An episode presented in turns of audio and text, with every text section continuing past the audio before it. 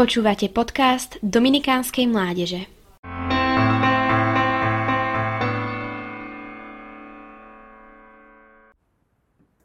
Ako veriaci ľudia disponujeme jednou veľmi vzácnou vecou a to je Sveté písmo.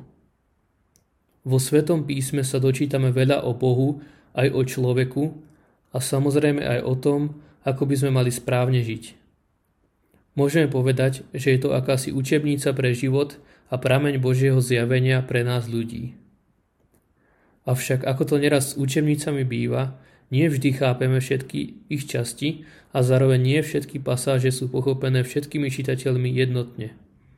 Druhý problém je tiež fakt, že aj keď chápeme, čo sa v učebnici píše, ďalším krokom je to, ako tieto princípy správne aplikovať na konkrétne životné situácie. Z toho dôvodu je potrebné, aby sme hľadali správny a pravdivý význam toho, čo nám Boh jednotlivými pasážami svätého písma chce komunikovať. A na základe toho aplikovať tieto princípy na výzvy a morálne dilemy dnešnej doby.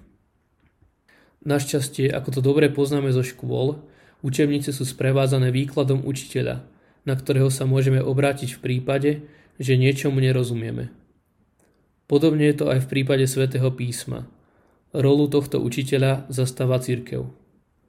Práve církev na čele s pápežom a biskupmi nás učí, ako správne chápať Boží odkaz pre ľudstvo, ktorý nám zanechal vo Svetom písme.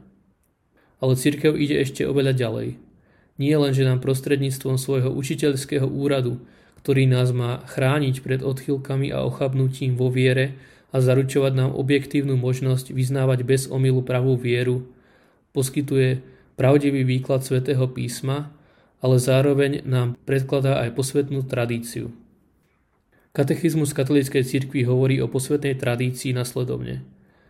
Tradícia, o ktorej tu hovoríme, pochádza od apoštolov a odozdáva to, čo oni prijali z Ježišovho učenia a príkladu a čo ich naučil Duch Svetý. Samozrejme, učenie, ktoré je súčasťou tradície, je založené na Svetom písme, no ide ďalej a obsahuje aj prvky učenia, ktoré vo Svetom písme nenájdeme. Príkladmi takýchto prvkov sú napríklad učenie cirkvi o antikoncepcii, o nepoškvrnenom počatí Panny Márie či na nebo vzatí Panny Márie. Posvetná tradícia je natoľko dôležitá, že tvorí popri Svetom písme druhý prameň Božieho zjavenia – teda ak sa pridržame učenia cirkvy a svätého písma, ktorého pravdivý výklad nám cirkev predkladá, môžeme si byť úplne istí, že žijeme podľa Božej vôle a kráčame bezpečne za Kristom. Na záver by som nás chcel vyzvať modliť sa za to, aby sme mali vždy dostatok svätých biskupov a kňazov, ktorí nám budú pomáhať a viesť nás po správnych chodníkoch do Božieho kráľovstva. Počúvali ste podcast Dominikánskej mládeže. Nové kázne vychádzajú vždy v pondelky, v stredy a v piatky. Nájdete nás na našich sociálnych sieťach, na Facebooku a Instagrame pod názvom Adom Dominikánska mládež.